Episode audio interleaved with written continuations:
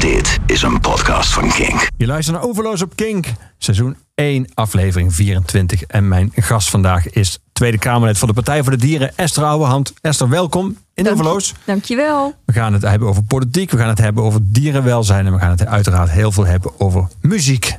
Heel veel muziek uit jouw cd-kast of platenkast. Ik zal straks nog even vragen hoe jij tegenwoordig naar muziek luistert.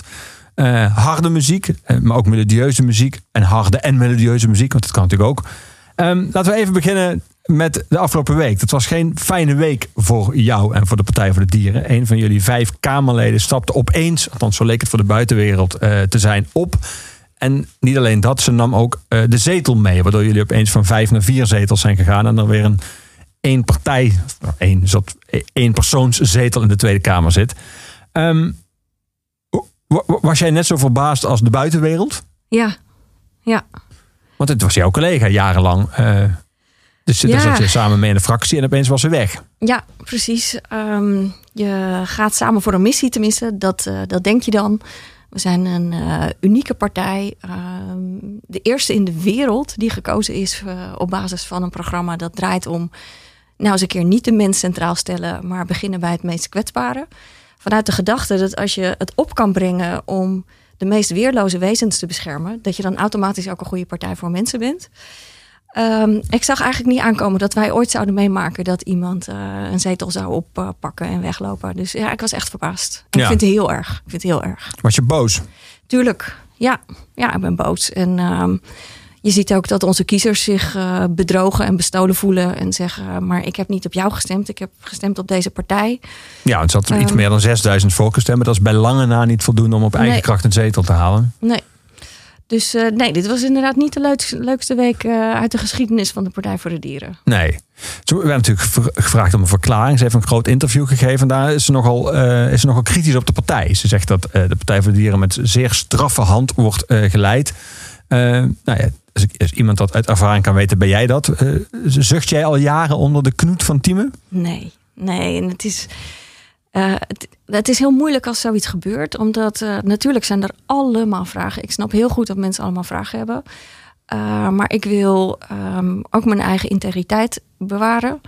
Het is zo al lelijk genoeg. Ehm, dus ik wil er eigenlijk niet zoveel over zeggen. Ik wil er niet op ingaan, omdat ik er.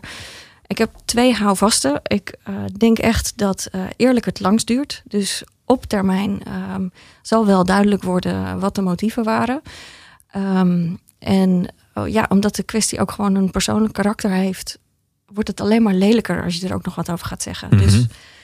Maar moet ik uit dat eerste afleiden dat jij die motieven kent en niet wil delen? Of, of vermoedt en niet wil delen? Of dat je er zelf ook benieuwd naar bent en dat je dan uiteindelijk wel nou ja, duidelijk wordt. vermoed. Vermoed, Vermoed. ja. En ehm, ik denk dat de tijd zal leren. Eh, en dat, weet je, mensen zijn gelukkig ook heel kritisch. Dus eh, die zullen kritisch gaan volgen eh, wat hier nou achter zat. Ehm, en dat, ik, ik heb er vertrouwen in dat dat wel zal blijken. Ja. Ja. Nu, nu zei je in het begin van ik ben lid geworden van een partij van de missie. Een partij die ervan uitgaat dat als je zeg maar, de meest kwetsbare wezens, dieren goed behandelt, dat je dat, dat, je dat, dat dat ook consequenties heeft voor hoe je tot mensen verhoudt. Dat was juist een deel van haar kritiek. Ze zei de Partij voor de Dieren was een, in, een soort van proces van verbreding. En zij vindt dat die verbreding gestopt is. Dat, jullie, dat het minder alleen maar om dierenwelzijn zou gaan en dat dat weer teruggedraaid is. Eh, heeft ze daar een punt? Of is dat een ontwikkeling die jij nooit hebt waargenomen? Nou ja, het is ingewikkeld. Hè? Als je niet wil reageren, dan moet je dus ook laten gaan wat iemand eh, zegt. Maar ik heb wel gezien dat eh, veel mensen ehm, hebben gezegd: Nou, volgens mij is de partij niet veranderd, maar jij. En dat kan. Maar eh, dan maak je een andere keuze. En eh, dan laat je de zetel aan de partij tot wie die behoort. Dus die analyse wordt nu al wel gemaakt door mensen. En daar ben ik wel blij om, want ik denk dat dat het geval is. Ja, het gek is natuurlijk een beetje dat, dat heel veel mensen terecht lijken het, het zien als zeteldiefstal, maar dat volgens de kieswet de zetel toebehoort aan de volksvertegenwoordiger. Dus Ja. Wij ervaren van het algemeen ook een andere partij. De, de- de twee leden van Denk zijn natuurlijk uit de PvdA gestapt, hebben zetel meegenomen. Geert Wilders is ooit uit de VVD gestapt, nam de zetel mee. Ja. Maar dat het op zich wettelijk zo is toegestaan. Ja. Ook om de onafhankelijkheid van volksvertegenwoordigers te beschermen. Ja. Ja. Zou dat moeten veranderen, vind jij? Zou een zetel Nou. eigenlijk aan een partij moeten toebehoren? Ik vind het lastig. Deze week was er ook een, eh, een radioprogramma dat er uit, eh, aandacht aan besteedde. En Gerdy Verbeet, de oud-voorzitter van de Kamer, Ja. was daar ook. En ik vond wel, wel goed wat zij zei. Ehm, ergens is het, is het goed dat je als onafhankelijk Kamerlid ehm, een beetje een machtspositie hebt Ja. als jouw eh, fractieleiding gewoon hele rare dingen gaat doen. Ja. Denk aan eh Meerte Hilkens, die bij de Partij van de Arbeid in gewetensnood nood kwam. En daarvan kon je gewoon goed zien dat zij nog altijd stond voor de beginselen van de Partij van de Arbeid. Eh, het strafbaar stellen eh, van illegaliteit, wat een waanidee. En dan is het natuurlijk wel goed dat zo'n Kamerlid in een regeringsfractie een beetje druk kan uitoefenen. Ja. Dat die fractie niet te makkelijk als idealen weggeeft. Ja. Als jij En ook je van zetel zonder niet last kan of houden, ruggespraak. dan Ja. zetten ze je uit de fractie. En dan zeggen ze voor jou eh, halen we gewoon tien ja-knikkers Ja. bin- binnen. Dan worden Kamerleden Ja. eigenlijk inwisselbaar voor ja, dan worden Kamerleden inwisselbaar. Maar Gerdy Verbeet zei wel heel terecht. Het is wel voor die situaties bedoeld. Het is niet bedoeld dat je... Je kent de Partij voor de Dieren. Dit is hun programma. Ik heb die partij niet veranderen, zei ze. Als je daarachter staat en je wordt op die basis in de Kamer gekozen... kan je niet na twee jaar zeggen... nou, ik vind het eigenlijk niet zo leuk. Ik ga weg en ik hou mijn zetel. Dan wordt het een beetje een trucje. Ja. Dus ja, ik snap dat heel veel mensen nu zeggen dat systeem moet worden afgeschaft. eh, dat je die zetel niet kan meenemen. En dat snap ik heel goed als zoiets gebeurt. Maar jij zegt onthoud wel waarom we dat Er- systeem ooit bedacht Er hebben. is ook iets voor te zeggen. Om ervoor te zorgen dat juist onder eh, coalitiedruk. Het speelt vaak in die fracties waar het eh, echt een ding wordt. Al heeft Meerte Hilkens ook haar zetel toen wel opgegeven. Eh, maar zij heeft wel, ze heeft echt gevochten voor dat ideaal waar ze voor stond. En Ja. dat konden we allemaal zien. Dus we hadden het ook allemaal begrepen als ze haar zetel had gehouden. Of in elk geval dat ze die positie had gebruikt om ja, de druk zo op te voeren dat haar eigen partij bij zijn eigen idealen bleef. En daar, ja, dat, dat snap ik heel goed als iemand dat doet. Ja. Ja. Als je van vijf naar vier zetels gaat opeens, omdat iemand die zetel rooft, betekent dat ook dat jij dan één vierde meer werk krijgt? Of één vijfde meer werk? Ja, ja dus eh, we hebben deze week eh, meteen eh, de portefeuilles verdeeld. We Dus je hebt er ook- portefeuilles bijgekregen. Ja, ik heb portefeuilles bijgekregen. Maar ik ben wel wat gewend. Hè. We hebben tien jaar lang met z'n tweeën gedaan. Ja. Dus ik, kan wel, ik kan er wel wat bij hebben. Maar het is jammer, omdat je, je was nou juist gegroeid. En daar was ik heel trots op. Mensen hebben, ehm, terwijl de Partij voor de Dieren al die jaren geen druppel water bij haar ideologische wijn heeft gedaan, toch gezegd: ja, we, we vinden dus dat die radicale omslag waar de partij voor staat, eh, steeds meer mensen vinden ons en steunen ons. Terwijl je tegelijkertijd ziet dat een meer pragmatische groene partij als GroenLinks het ook goed doet. Ja. Dus we cannibaliseren niet op een andere groene stroming, maar er is blijkbaar behoefte aan een meer radicaal geluid voor eh, een leefbare aarde. Ik was daar heel blij mee. Kun je meer doen met vijf zetels? Uh, nou ja, nu moeten we het met vier, maar dat komt ook wel goed, want we kunnen heel hard werken. Ja. Ja. Ik zei dat, we gaan het over politiek hebben, we gaan het over jouw idealen hebben, over dierenwelzijn. Maar we gaan het ook hebben over muziek. We gaan heel veel muziek draaien. Laten Ja. we beginnen met eerst luisteren, dan gaan we het daarna over hebben. We beginnen met geen metal, geen hardcore, maar wel een band die van heel veel invloed is geweest op heel veel harde bands. Die Mode.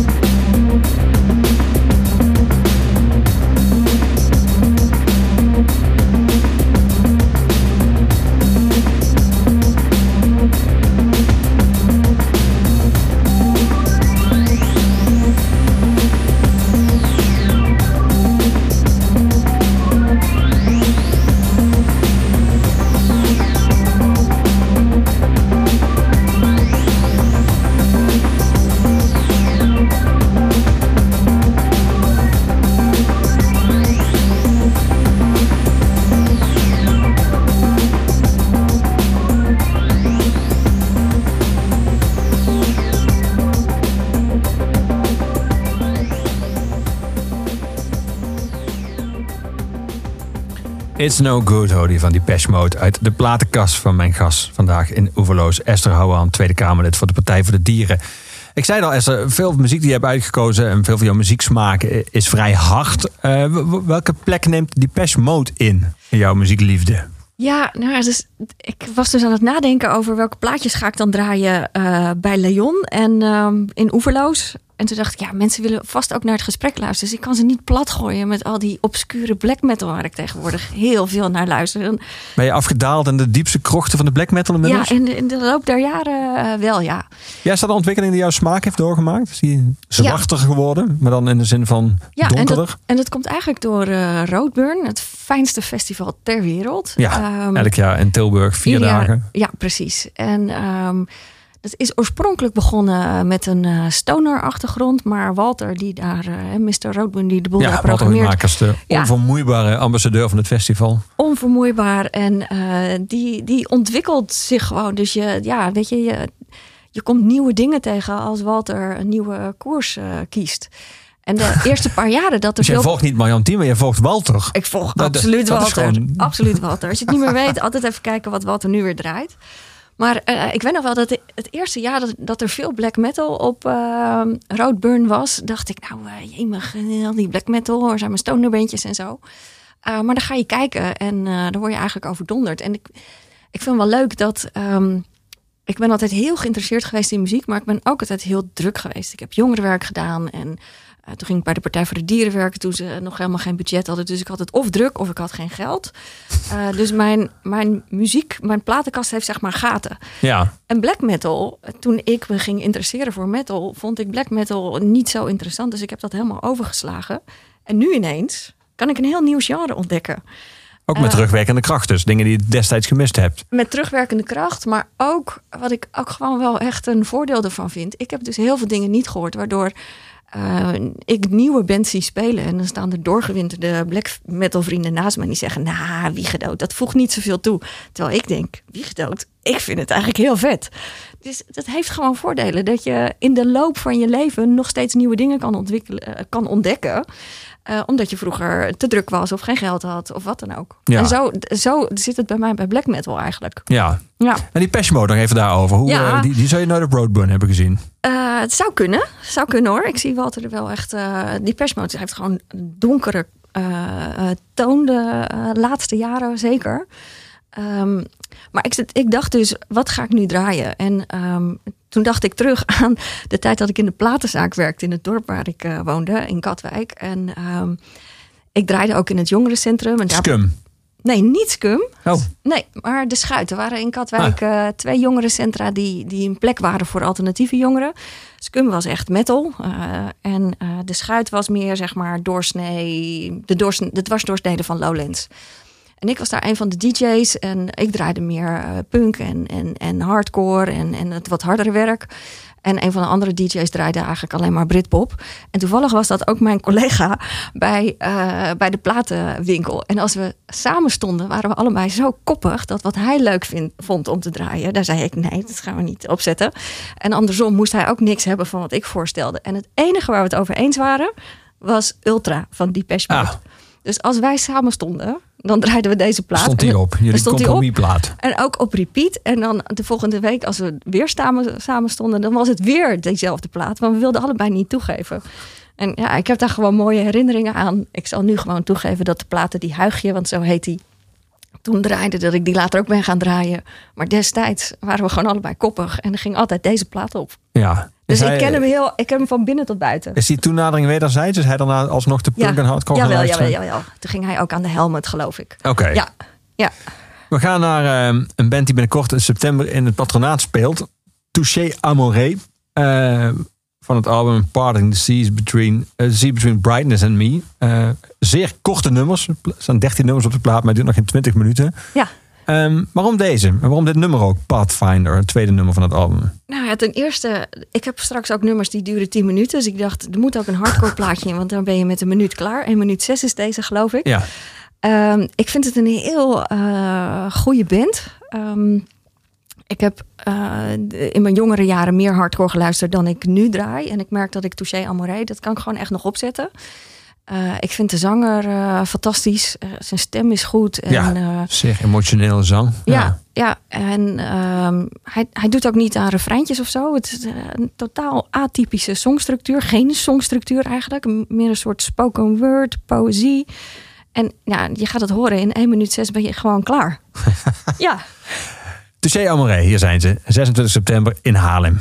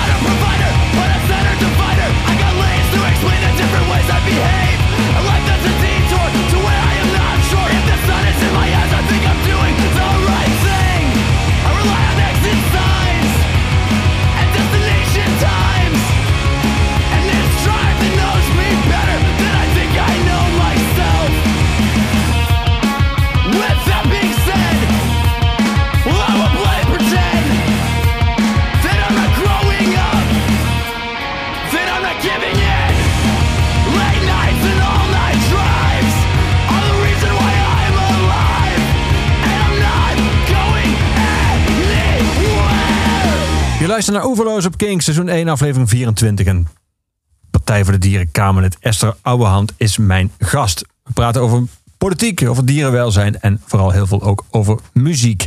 Eh, Esther, je zei zojuist iets over hardcore hard bij Touché Amoré, dat je daar niet meer heel veel naar luistert. Is er veel veranderd in jouw muzieksmaak? Er zijn dus dingen bijgekomen, zoals black metal, maar zijn ook sommige dingen, zoals hardcore, wellicht op de achtergrond geraakt? Eh, ja, wel in eh, frequentie van hoe vaak ik dat nog pak. Een poosje geleden nog een eh, showtje van Sikkel Verdal gezien. Nou, dat is dan echt jeugdsentiment. Ik vind nog steeds, ik vind Lou nog steeds fantastisch. En je vermaakt je. Eh, maar ik merk dat ik het gewoon niet vaak meer uit mezelf eh, opzet. Ehm, dus ja, ik denk dat het een combinatie is van dat je een aantal genres gewoon wel gehoord hebt. Ja. Je hoort niks nieuws meer. Ehm, en, en dat je smaak ook verder ontwikkelt. Dat Ja. je nieuwe dingen ontdekt. Black metal en postpunk zijn de twee dingen die ik toen ik echt intensief eh, mijn smaak aan het ontwikkelen was, een beetje zo links heb laten liggen. Postpunk had voor mij eh, toch een beetje de oude Depeche Mode associatie. Dat je denkt, ja, dat kan ik dan niet serieus nemen. Een beetje die synthpop. Dat zat niet goed in mijn hoofd, maar ik heb daar heel veel van niet gehoord. En eh, nu ontdek ik daar ja, nieuwe, harde, zware baslijnen in. Waarvan ik denk, goh, wat een lekker genre eigenlijk. Ja. Dus dat vind ik fijn. Er is nog iets nieuw, heel nieuws voor mij te ontdekken. Voor black metal geldt hetzelfde. Eh, ik ben ja, toch wat meer afgezakt naar de meer obscure lagen. In de doom en de sludge. Ja, Ja, ik denk dat Walter er toch gewoon een heel belangrijke rol in heeft gespeeld. Walter Roodburn. maar je nummers zijn langer geworden en trager. Traag en lang. Ja, ik dacht nog, zal ik sleep voordragen om te draaien? Maar moeten mensen zelf maar gaan luisteren. Ja, dat is wel waar ik, eh, eh, wat ik het meest opzet en waar ik het meest eh, van geniet als ik ook een band ga kijken. Ja. Ja. Savages gaan we draaien. Waarom, waarom eh, zij en waarom dit nummer? Eh, nou, postpunk. Ja, Postpunk. En ik dacht, ja, we gaan wel ook vrouwen draaien. Dus Savages, vier vrouwen. Geweldige frontvrouw ook. Lekkere harde baslijn erin. Ik dacht, vier vrouwen, dat gaan we draaien. En het laat zien dat postpunk nu ook volledig in mijn arsenaal zit. Ja. We gaan er naar luisteren.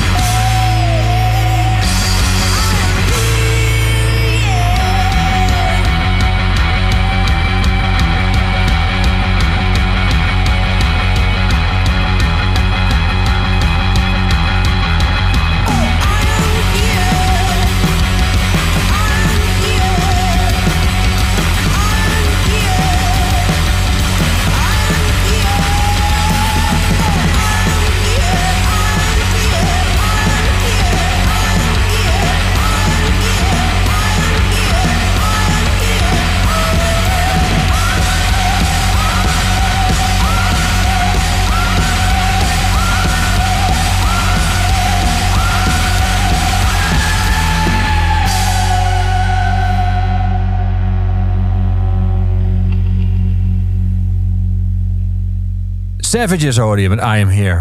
Postpunk, een van de nieuwe favoriete genres van mijn gast vandaag in Oeverloos, Esther Ouwehand. Ehm, je zei het ook fijn dat het vier vrouwen zijn, maar een hele goede frontvrouw. Eh, volgens mij de meeste van jouw favoriete artiesten zijn mannen. Eh, voel jij op de een of andere manier een soort van morele aanzet of verplichting zelfs om eh, vooral ook vrouwen te draaien? Of, ma- of maak je dat niet uit? Nou, ik heb wel bewust gekeken naar mijn lijstje dat ik, dat ik had. En eh, we hebben straks een plaat eh, eh, van Beaver. Dat was de eerste vrouwelijke drummer die ik zag. Dus die had ik uitgekozen. En toen dacht ik, oh ja, maar dan heb ik nog steeds maar één vrouw. Dus ik ben wel op zoek gegaan naar even de vrouwen voordragen. En toen dacht ik, nou, of Sisters of Suffocation. Maar ja, dan zit je weer met death metal. Niet iedereen vindt dat leuk om te horen. Toen dacht ik, nou, dan doen we Savages. Ja, Ja. dus ik, ik, ik let wel op dat ik, dat ik er niet zomaar aan voorbij ga. Dat er ook gewoon hele goede vrouwenband zijn. En dat Ja. ik wel even extra alert ben om die ook te selecteren. Maar jouw smaak is toch gewoon jouw smaak? Dus als jij vooral Ja. mannen goed vindt, dan is dat toch gewoon jouw... Jawel, maar als je... Ik vind Savages ook goed. Dus kijk, je gaat niet Savages draaien als je het eigenlijk niks vindt. Maar dan heb je een vrouwenband. Maar ik let wel een beetje op. Eh, ja. Ja. Vind je het belangrijk waar bands over zingen? Ja, vind ik een moeilijke vraag. Ik vind dat het wel fijn als het eh, bij een idealen zijn die ik door de microfoon eh, hoor. Maar ik kan ook platen goed vinden. Dan ga je natuurlijk voorbeelden vragen en dan heb ik ze niet paraat. Maar ja, waarvan je denkt, ah, foute teksten. Dat heb ik ook wel geluisterd. Ik, ik neem daar niet heel snel aanstoot aan of zo. Mijn eerste. eh, Maar gaat het bijvoorbeeld... eh, Morrissey, die is al een verklaard eh, dierenactivist. ja, Maar ik kan me voorstellen dat niet helemaal jou... dat je dat vroeger, zeg maar... dat dat onderdeel was geweest van de strijd en de platenzaak, zeg maar. Of Morrissey op wordt gezet of niet. Eh, maakt, maakt hem dan voor jou dan toch interessanter als artiest... als die eh, jou, een deel van jouw idealen deelt? Of, nee. Als ik het, als ik het gewoon eh, gezeik vind. ik vond heel veel dingen zeikmuziek vroeger. Ja. Dan ga ik het ook niet draaien, ook, ook al zijn het mooie teksten voor mij. En andersom, als bijvoorbeeld...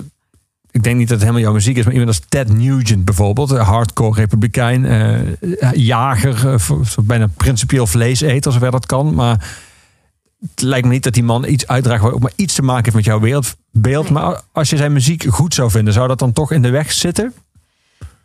Ehm, waarschijnlijk kom ik er dan later pas achter.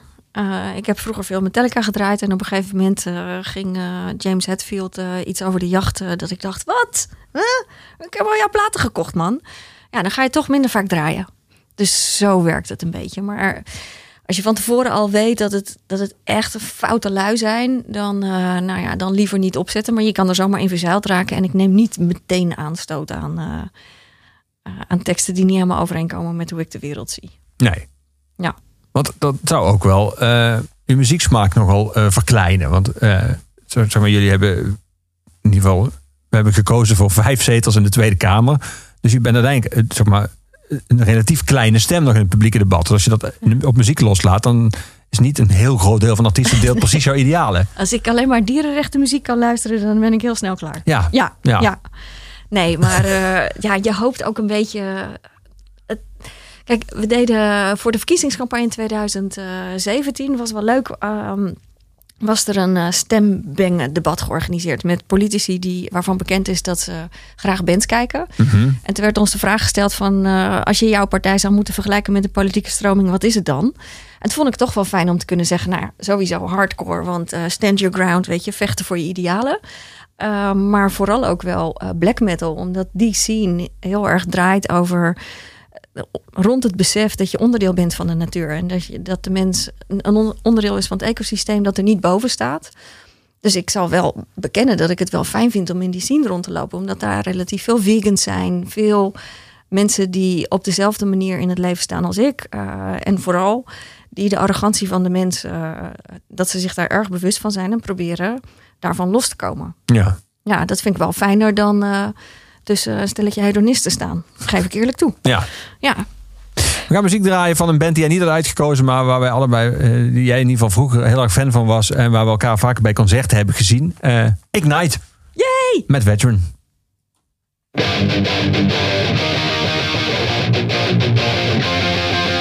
Yeah, you're abandoned, so sorry. You're just a waste of their time. Yeah, you've been lied to once again. Yeah, will they pay you? No.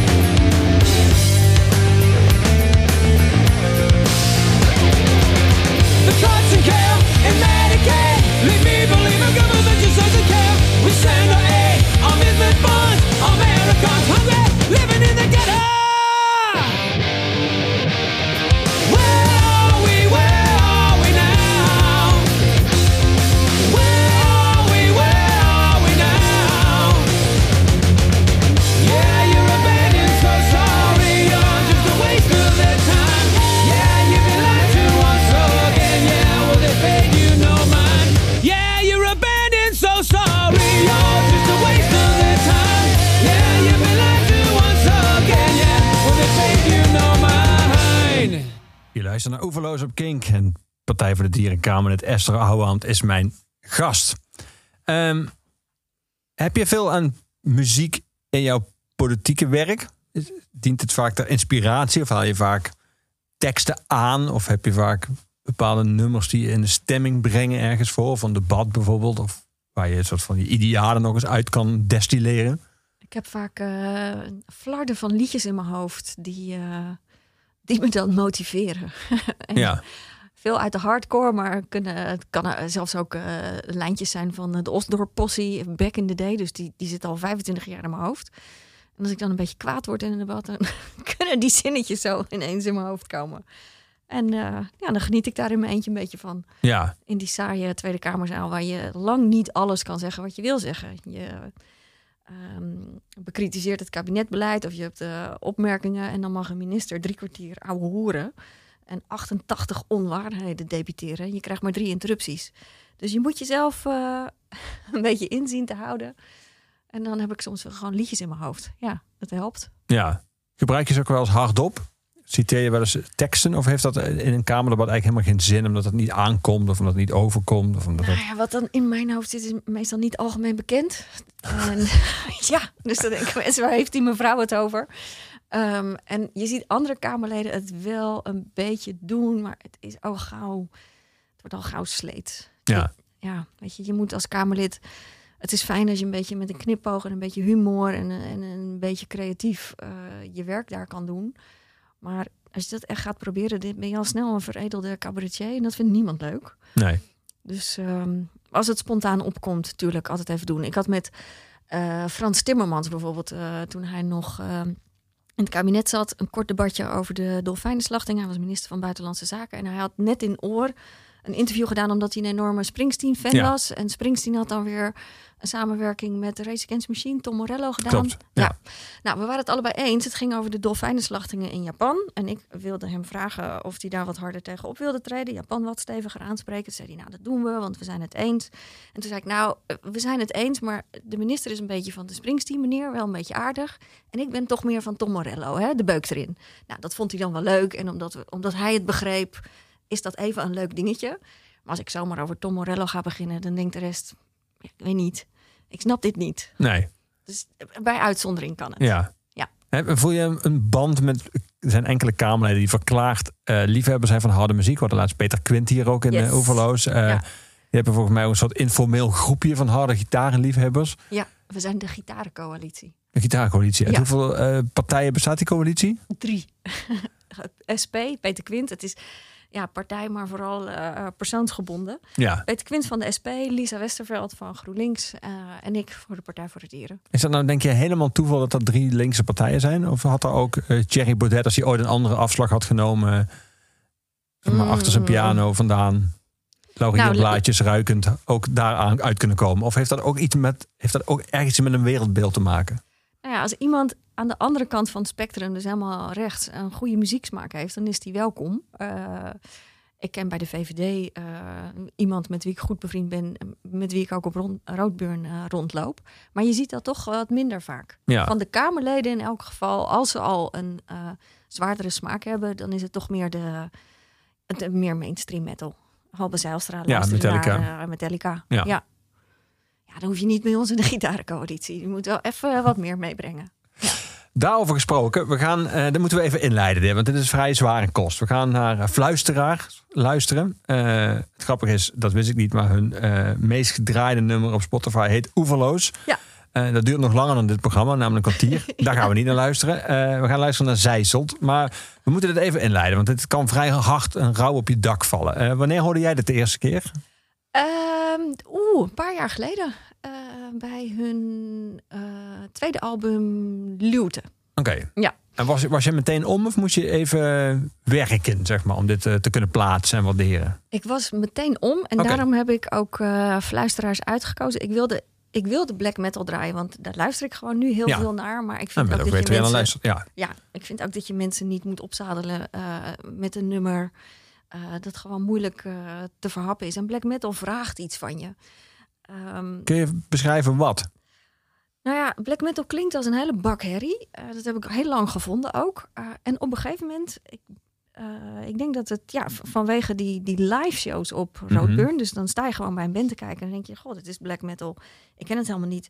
En ineens hoorde ik de schoonheid erin. Ehm, maar je moet dus even ergens doorheen luisteren. Je moet een plaat vaker draaien. Het, het ligt niet meteen lekker in het gehoor en je kan het wel helemaal niet meezingen.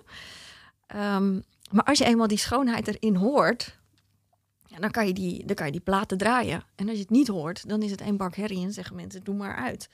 En die schoonheid, zit die er in, in een melodielijn of zit die in een soort van eh, melancholie die er ergens onder ligt? Of zit die in, in de teksten, die natuurlijk ook niet altijd even moeilijk te, makkelijk te volgen zijn? Waar, waar, waar zit voor in? mij, maar ik ben nog wel een beetje een black metal newbie. eh, in de melodielijn en de, eh, en de hooks en de breaks die je bij, eh, bij, fluisteraar wel, bij fluisteraars wel vindt. Fluisteraars heeft ook, het is gewoon black metal, dus het begint ehm, wat je in hardcore ook wel hebt. Het is even raggen en dan denk je, wanneer komt de verlichting? Nou, bij fluisteraars komt die vrij snel, dus eh, daarom heb ik fluisteraars gekozen. Zet je terzijde horden op, dan moet je nog wat meer je best doen. Uh, en een van de bands die ik heel fascinerend vind op dit moment, Dodecahedron, ja, dat kan je mensen gewoon niet aandoen om dat zomaar even op te zetten. Maar ik vind ze fantastisch. Ja. Ja. we gaan naar de luisteraars luisteren. Mocht je nou toch denken, dit is me echt te zwaar, dan eh, heb je 4 minuten 42 om even iets anders te gaan doen. En dan kom je dan weer gezellig bij ons terug. Zijselt, zo heet het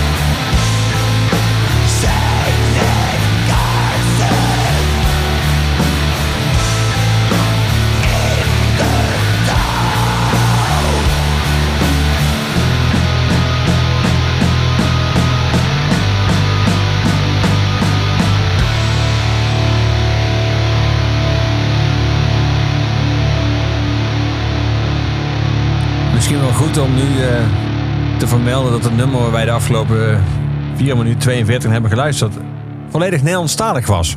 Ja, Dat was me niet direct opgevallen. ja, fluisteraars. Zijsselt.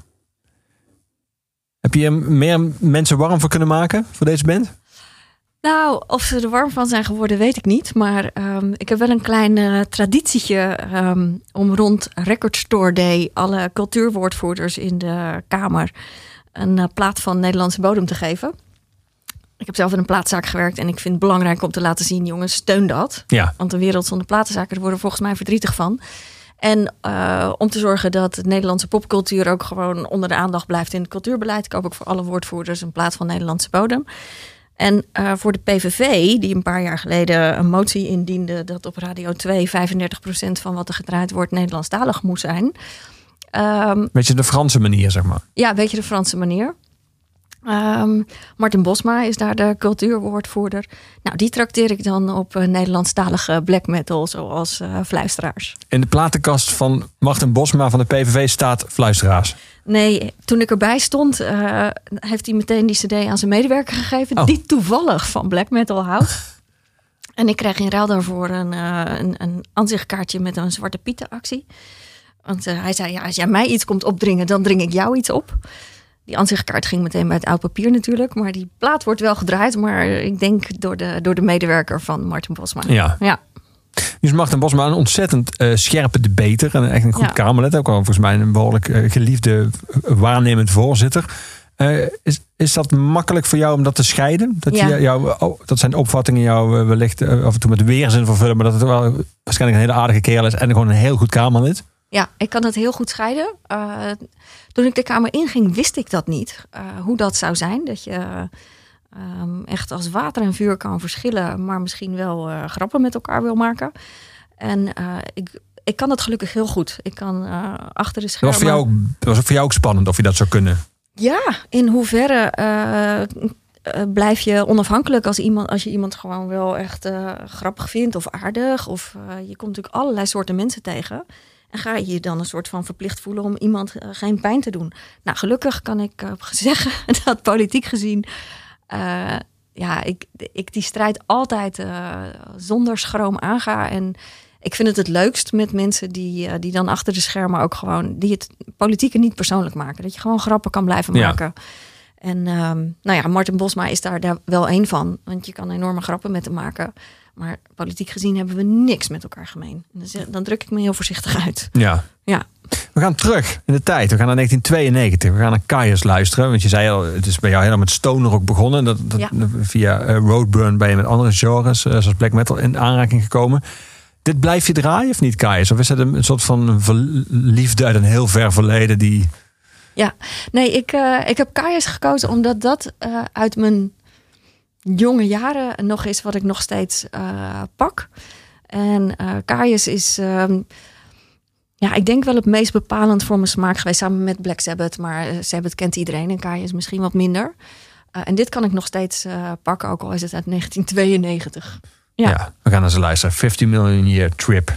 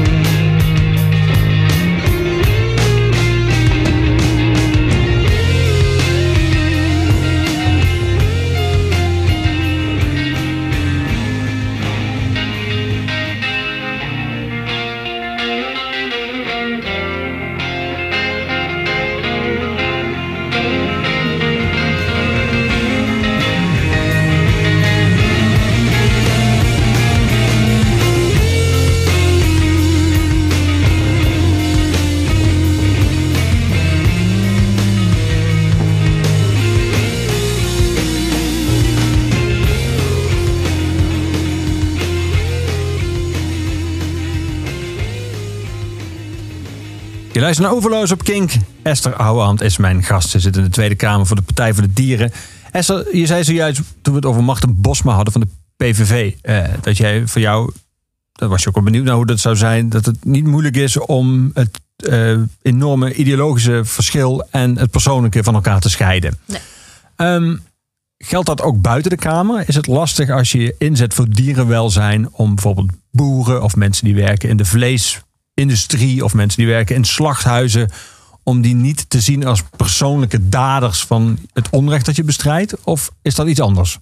Nee, ik zie juist eh, boeren ook eh, als slachtoffer van het systeem eh, dat echt anders moet. Ik kan me heel goed voorstellen dat als je een veebedrijf hebt en jouw overheid heeft al die jaren alleen maar ingezet op schaalvergroting, dat je er in je eentje niet zomaar uitkomt. Dus ehm, ik denk eh, juist dat je zeg maar, de individuen niet de schuld kan geven van eh, de grotere misstand die, waar vooral de overheid en de politiek verantwoordelijk voor is. Dus bijvoorbeeld boeren of mensen die in de, de bio-industrie werken... zie je niet zozeer als daders of helemaal niet zelfs... maar eigenlijk als slachtoffers van hetzelfde systeem wat je bestrijdt. Nou ja, ik denk dat je daar in klem zit. En dat ehm, voor een. Kijk, je kan altijd zeggen: niemand wordt gedwongen om eh, te blijven werken of een bedrijf te blijven houden dat ingaat tegen zijn eh, geweten. En er zijn ook boeren die eh, helemaal zijn gestopt met het fokken en slachten van dieren, omdat ze, nou ja, besloten naar hun hart te luisteren en zeiden van "Maar eigenlijk sta ik helemaal niet achter wat ik doe. Dus natuurlijk is het geen onmogelijkheid, Ehm, maar het, het is wel lastiger als, als je zo. ehm, als, als dit jouw levenswerk was en je zit ook vast met eh, je inkomen, eh, je investeringen, de overheid die het of dat pad ges- heeft gestuurd. En datzelfde geldt eigenlijk ook een beetje voor, eh, voor vlees eten. En iedereen kan andere keuzes gaan maken, vegetariër worden, veganist worden. Maar jij en ik zijn allebei geboren in een wereld waarin vlees eten, zuivel, eieren de norm was. Dus er is iets nodig om daaruit los te komen. En dan kan je niet altijd blijven zeggen: Oh ja, maar dit was jouw om voedselomgeving, dus jij kan nooit een andere keuze maken. Maar je moet daar begrip voor hebben dat iemand is grootgebracht in een wereld waarin alles om hem heen zei dat dit heel normaal was. En ik denk dat je met eh, dat basisbegrip gewoon even zien waar staat iemand, hoe komt dat zo, eh, dat je verder komt dan wanneer je alleen maar de schuld gaat geven. Ja, Ja, ik zit in een schijf van vijf te denken... die tot een paar jaar geleden werd eh, op scholen... en op alle manieren tot je kwam... als een soort van ideale voedingspakket. En daar was vlees inderdaad een heel groot ja. onderdeel van. Een belangrijk onderdeel. En zuivel. Ja, nou ja, kijk op, eh, op de stations. Het, is, het, het begint nu een beetje te komen dat er plantaardige alternatieven zijn. Maar waar je ook komt, het aanbod is gewoon zwaar eh, gebaseerd op dierlijke eiwitten. Vlees, zuivel. Ehm, en ik ken eigenlijk bijna geen vegetariërs die vegetarisch zijn opgevoed. Dus ook in je thuissituatie, dit is wat normaal is. Eh, en er wordt ehm, niet per se indringend bij verteld wat daarvoor met de dieren is gebeurd. Dat moet op een gegeven moment Ehm, je, ziet een keer een documentaire, dat was in mijn geval, of een actualiteitenprogramma. Of je wordt er op een andere manier mee geconfronteerd. Maar er is dus iets externs nodig om eventjes die schellen van je ogen te laten vallen. En dat, dat, dat moet natuurlijk anders. We moeten eh, eh, veel eerlijker zijn over ehm, wat de herkomst is van ons voedsel. En als mensen weten dat bijvoorbeeld voor zuivel eh, een koe of een geit ieder jaar een jong moet baren dat meteen bij haar wordt weggehaald. Want die melk gaat dus naar de melkfabriek. Ja, er wordt er gewoon niet bij verteld als je in de supermarkt staat. Terwijl als mensen dat wel weten, dan... Ik ben er gewoon overtuigd dat mensen eh, ehm, eh, morele wezens zijn. En dat ze dit niet oké vinden dat met dieren gebeurt. Eh, maar als die informatie van ze wordt onthouden... en het aanbod is standaard eh, al die zuivel... ja, dan weet je al wat het gedrag gaat zijn. Gaan we daar verder over praten. We gaan muziek draaien nu. De Swans. Waarom zij? Ehm, nou, ook Swans is eh, een heel invloedrijke band geweest. Ehm, maar ik heb vooral deze nu gekozen omdat ik het zo mooi vind. Eh, dit album, uit 2012 was het geloof ik. Na een hele poos maakten ze weer muziek. Ehm, dat Michael Gira, de, de man om wie het allemaal draait, schreef... ehm, nou, dit heeft 30 jaar geduurd om te maken. Dan denk je, nou, dan ben je er eindelijk. en eigenlijk is het ook nog steeds niet af. Want liedjes blijven... eh, blijven veranderen, blijven evalueren. En dat vind ik eigenlijk wel mooi, om- dat dat ook iets zegt over de ontwikkeling van de mens. Je bent in de kern eigenlijk altijd hetzelfde, maar je maakt nieuwe dingen mee. En, en de kunst is om eh, geen eindoplossingen te zoeken, maar altijd een open geest te houden voor het nieuwe dat op je pad komt, nieuwe informatie, nieuwe inzichten. Ehm, ja, dus dat vind ik wel mooi symbolisch voor hoe het leven is. Ja, we gaan eens luisteren. Lunacy van Swans.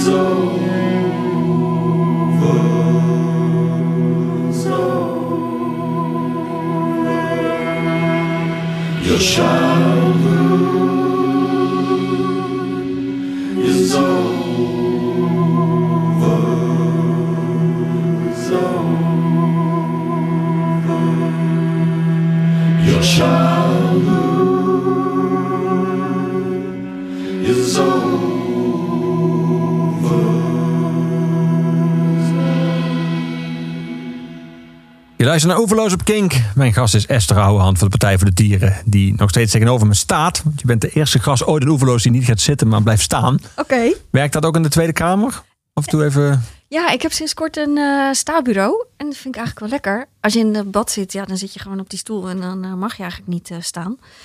Ehm, ik vind het wel lekker. Ja, zitten is het nieuwe roken, hè? en wij roken allebei niet. Nee, Nee, nee. maar ik zit nu wel. Ik voel me meteen heel erg schuldig dat ik nu eh, op mijn luie reet zit tegenover jou twee. Zo actief staat. Vragen te beantwoorden. We hadden het net over eh, wat er eigenlijk aan het veranderen is eh, op gebied van dierenwelzijn, op het gebied van voeding ook. Je zei, je kent weinig vegetariërs die als vegetariër zijn opgevoed, maar inmiddels is dat al, je ziet op, op stations zie je voor plantaardige act- alternatieven voor, voor melk. Je ziet in alle, er is geen enkel restaurant dat niet een paar vegetarische en ook veganistische inmiddels opties heeft. Je ziet dat de grote fabrikanten, Unilever heeft de vegetarische slagen overgenomen. Er is, van alles aan de hand. Ja. Ehm, is, dat, is, is, is dat, vind jij, marginaal? Of heb je het gevoel dat er echt een soort veel bewustzijnsverandering aan de gang is? Ja, ik denk echt dat we aan de vooravond staan van een hele grote omslag naar eh, een veel plantaardiger voedselpatroon. En eh, ik denk dat het een combinatie is van eh, wat mensen eigenlijk altijd al in zich hebben. Mensen zijn eh, morele wezens en je weet gewoon dat het niet deugt wat we dieren aandoen. Als je ziet wat dieren in de veehouderij wordt aangedaan, als iemand dat eh, buiten op straat met een hond doet, dan is iedereen super kwaad. En dan moet degene die dat doen is, denk ik, vrezen voor zijn leven. Hè. Mensen zijn echt in staat om eh, iemand eh, met geweld van, van een kwetsbaar dier af te rukken. Als die, als die gewoon een hond staat te schoppen of de staart af staat te knippen. Dus dat hoef je niemand uit te leggen dat dat verkeerd is. Alleen het is bij ons weggehouden. Dus je herkent dat niet als je een, een plakje ham in de supermarkt ziet liggen. Plus, er waren ook niet echt alternatieven. Dus lang moest je en heel goed geïnformeerd zijn en sterk gemotiveerd. Toen jij en ik vegetariër werden, we zijn ongeveer even oud. Ik weet niet wat jij toen at, maar ik was eh 16. Eh, het was- Ik ook. Ja, precies. En er was, ik weet nog, er was één vegetarische burger op de markt. Ja, die smaakte naar karton. Ehm, dus ik was heel gemotiveerd. dan- dan had jij de betere versie. ja, wat had jij? ik kreeg me van dan val ik nog het kerstmenu waren twee, twee kaassoufflés. En het, het klinkt zelfs gehoord, het klinkt naar een soort eh soa, een groentekrans. Ja, precies. Wij hebben afgezien. We hebben afgezien voor ons idealen, toch? Ja. En je weet gewoon ook uit de gedragseconomie en de ehm, sociale psychologie. Mensen willen best eh, veranderen, maar het helpt wel als het makkelijk wordt gemaakt. Dus doordat er nu een veel groter aanbod komt, is het veel makkelijker om te luisteren naar dat stemmetje in jou dat zegt: Nou, weet je, dat vlees moet je eigenlijk niet meer doen. Als, als je dat stemmetje hoort en er is geen alternatief en je zit alleen maar met een bakje sla, dan moet je sterk gemotiveerd zijn. En nu heb je dat stemmetje en je kan naar eh, de supermarkt lopen en er liggen 25 vleesvervangers. Ja. Dus Twee denk- dingen over wat je zojuist zei. Je, hebt nu al twee keer toe gezegd dat mensen zijn morele wezens. Eh, wat, dat lijkt me onbetwistbaar. Maar Ja. het is ook een vrij menselijk gedrag om iets ten diepste te vinden. En toch anders te handelen. Ja. Eh, dat kun je dan meteen heel streng zeggen dat het hypocriet is. Of je kan het heel mild over oordelen. Maar over het algemeen handelen wij niet altijd naar de, onze diepste opvattingen. Het is, eh, volgens mij was het Paul McCartney die ooit zei dat als alle slachthuizen van eh, zeg maar, in glazen gebouwen zouden zijn, dat iedereen op slag vegetariër zou worden. Ik, ik heb dat altijd heel erg betwijfeld. Ik denk dat mensen dan wel zouden schrikken. En dat ze misschien ook één of twee dagen dan zouden handelen. En dat ze vervolgens eigenlijk wel vervallen in het patroon dat ze altijd hebben gehad. Ja. Eh, heb jij echt de overtuiging dat, als, dat het alleen maar gebrek aan kennis is? Of, of staan mensen zichzelf ook toe om te vinden dat het eigenlijk niet kan, maar het vervolgens toch te doen? Ja, nee, het is allebei waar. Ik denk dat ik zeg mensen zijn morele wezens, maar die andere laag waar jij het over hebt is ook gewoon waar. We zijn ook eh gehardwired om te denken aan ons eigen belang. En ik denk, ik heb in de loop der tijd best vaak de vraag gekregen, omdat weet je, ik en geen vlees en geen zuivel en ik wil niet meewerken aan eh, kinderarbeid in de kledingindustrie, dus ik zoek eh, tweedehands kleding. Ik eh, doe geen vliegvakanties. Soms zeggen mensen, man, is jouw leven niet heel zwaar, want je ontzegt jezelf alles. En mijn antwoord daarop is dat ehm, ik, ik leef heel dicht bij mijn eigen waarde en dat is ook fijn. Je moet daar praktische dingen voor overwinnen. Eh, en ik herken ook die druk ehm, die aan je trekt of, of die krachten die op je staan. Omdat we zijn gewoon ook mensen die zijn ingesteld op eigenbelang. Maar dat is een laag die waar is in je mens zijn. En de andere laag is dat je diepe morele overtuiging hebt en dat je eigenlijk geen kwaad wil doen. En ik denk dat de kunst is om los te komen van die meer primaire krachten en dat we mensen daar ook bij moeten helpen. Ehm, maar dat dat wel kan. Ik doe ook eh, aan straatactivisme. Het, dat is het nieuwe dierenrechtenactivisme. Mensen staan gewoon met beelden uit de veehouderij op straat. En voorbijgangers die geïnteresseerd zijn, er worden niet mensen van straat geplukt van kom hier kijken. Maar als iemand zegt, goh, wat, wat zijn jullie hier aan het doen? Wat, wat, wat is dit? Dan voer je een gesprek. En ehm, de kern achter dat nieuwe vorm van activisme is de overtuiging dat iedereen in staat is om te veranderen. Ja, we zijn allemaal opgegroeid in een carnistisch systeem. Vlees is de norm. Ehm, maar als we die beelden zien, dan is er eigenlijk niemand die zegt: Ah, dat vind ik wel prima. Doe dat maar met die kippen, doe dat maar met die, met die varkens. Dus dan kom je in een situatie waarin je voelt: ik vind het niet oké en mijn dagelijkse gedrag houdt dit wel in stand. En dat, dat is natuurlijk moeilijk voor mensen. Maar je gaat een persoonlijk gesprek aan. ehm, en 9 van de 10 keer zeggen mensen: Weet je wat? Ik ga, ik ga dit toch verder ontdekken. Ik ga kijken naar of ik wat vegetarischer kan eten. Of ik, ik ga me hier meer in verdiepen. Want wat ik hier gezien heb, ik vind het zo verschrikkelijk. Ik wil hier niet meer aan meedoen. Nou, en dat, dat is je mens zijn. En je vaste patronen, het gedrag dat je gewend bent, het gemak. En daar, daar hoef je ook niet laatdunkend over te doen. Ik vind dat je dat moet begrijpen, want iedereen zit daarin vast. In meer of mindere mate. Ik heb ook vlees gegeten totdat ik 16 was. En voordat ik erachter kwam wat er in de zuivelindustrie was. Ja, weet je. En op het moment dat je dat realiseert, dan moet je ook nog los zien te komen. Dus wees ook mild naar de mensen die nog niet zo ver zijn. Want we, we zitten allemaal in hetzelfde schuitje. Dat is mijn overtuiging. 27 september, dan staan jij en ik ook eh, in Paradiso. Daar speelt een band uit Gent die live echt volkomen overdonderend is. Amenra. Eh, wanneer heb je ze de eerste keer gezien? Weet je dat nog? Ja, dat weet je waarschijnlijk wel nog, want dat maakt meestal veel veel indruk. Het was in elk geval, eh, ze hadden hun eh, vierde album uit. Ik weet niet meer precies welk jaar het was, maar eh, het vijfde album was er nog niet. Mas 4 wel, ja. Ja, dit is ook visueel nogal heftig. Ja. Een show. Eh, bijzonder is ook dat het meer is dan een band. Ze spelen bijvoorbeeld eh, de 27 september in Paradiso, maar in de brakke grond, het Vlaams Cultuurhuis en de Nes in Amsterdam. Er is ook een hele expositie aan gewijd met films en kunst die hun heeft beïnvloed. Het is meer dan een band eigenlijk. Ja, ja het is, ze hebben eigenlijk het totaal eh, pakket aan wat eh, idealiter een band is. Ehm, dat het niet gaat om platformmaak, maar echt eh, een, eh, de ziel van de artiest eh, eh, eh, blootlegt. Ehm, ze, ze nemen het ook heel serieus. Ze- schrijven eigenlijk alleen maar een album, of ze maken alleen maar een album als ze vinden dat het moet. Dat er iets is om ehm, een artistieke uiting aan te geven. En dat is eigenlijk in het geval van Amen Ra altijd eh, de moeilijkheid van het leven.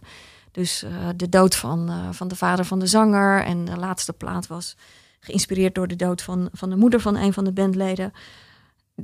Is iets moeilijks in het leven, zwaar verdriet. En, en je moet daar een, een, een artistieke uiting aan geven. En ze gaan niet een liedje maken om een liedje maken. Ehm, het hoeft niet per se meteen goed te zijn als iemand eh, op die manier eh, zijn muziek maakt. Maar bij Amen Ra klopt het allemaal wel. En het vraagt ook van je dat je, als je naar zo'n show gaat, dat je er niet heen gaat om vermaakt te worden. Weet je, ook jij moet als, als toeschouwer bereid zijn om gewoon even in contact te staan met dat het leven af en toe gewoon best kloten is.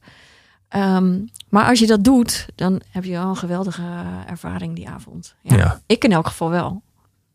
27 september in Paradiso, Amenra.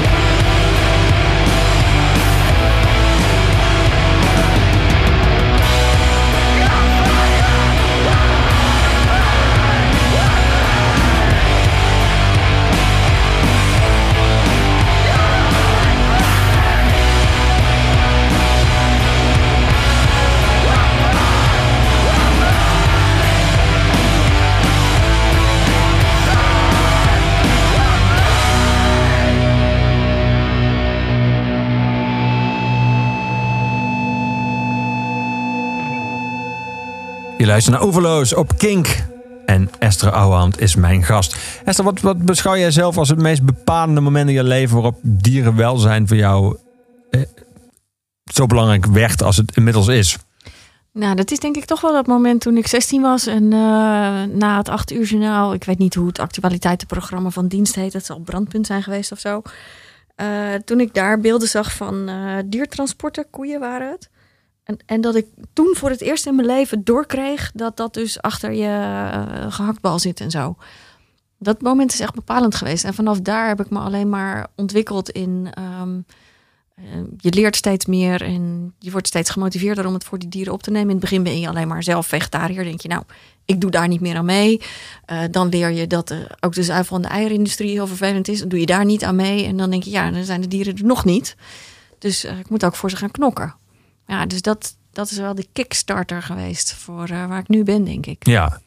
Ik kan me herinneren dat jullie in de Kamer kwamen, werden door- de grote gevestigde partijen en ook heel veel media een soort van gekscherend over gedaan en lacherig. En het soort van, dat lijkt helemaal verdwenen. Jullie inmiddels eh, hebben jullie vijf, verdient in ieder geval vijf zetels. Eh, jullie zitten ook in andere parlementen. Is een Europese beweging ontstaan van een soort gelijke zusterpartijen in andere landen. Dat is wel echt een heel ander eh, veld dan het veld waar jij ooit begon in de Tweede Kamer. Ja. Ja, daar zijn we ons altijd wel heel erg van bewust geweest. Dat we voorop lopen met een eh, boodschap eh, waar nog lang niet iedereen aan toe is. En daar hoort bij, Gandhi heeft dat altijd zo mooi gezegd. Eerst word je uitgelachen, dan genegeerd. En dan gaan ze je bevechten, maar uiteindelijk win je. Dat zijn gewoon de stadia waar, waar je doorheen moet. Als En waar je... zitten jullie nu? In dat rijtje? Nou, het grappige is, ik dacht altijd dat het eh, lineair zou zijn, maar het wisselt per onderwerp. ja, het wisselt per onderwerp. We kunnen nog steeds eh, hardgrondig worden uitgelachen. Omdat mensen dan denken, eh, echt waar, vind je, vind je dat een, een ding? Dat er op Schiermonnikoog één haan in een mandje wordt gehezen en dan drie, drie dagen daar zit. Er zit toch een camera in die mand en hij heeft toch eten en drinken, waar doe je moeilijk over? Uh, maar dat fundamentele punt, dat je andere levende wezens die daar niet om hebben gevraagd, gebruikt voor jouw eigen vermaak. Waar gaat dat over? Ook al is het maar één haan. Weet je? Dat is nogal cruciaal. Maar dat begrijpt nog niet iedereen. Nou, dan heb je nog te maken met die voorstadia, zeg maar. Ja. Maar over de bio-industrie, dat snapt iedereen wel inmi- inmiddels. En daar zitten we wel echt in het vechtstadium. Dus uh, we hebben heel veel weerstand, uiteraard, van de gevestigde uh, belangen, de vleeslobby. Um, en ik geef heel veel weerstand terug. Ja. Dat klinkt strijdbaar. Ja. Nog steeds. Ja. Dankjewel dat jij was. Leuk om je weer gesproken te hebben hier in Oeverloos. Um, volgende week schrijver Thomas Verbocht. voor zijn prachtige nieuwe bundel. En iedere week sluiten we af met dezelfde zanger, met dezelfde dichter, met Luc de Vos van Gorky. En welk nummer anders dan dit kan het vandaag zijn? Hier is Gorky met In het grote dierenboek.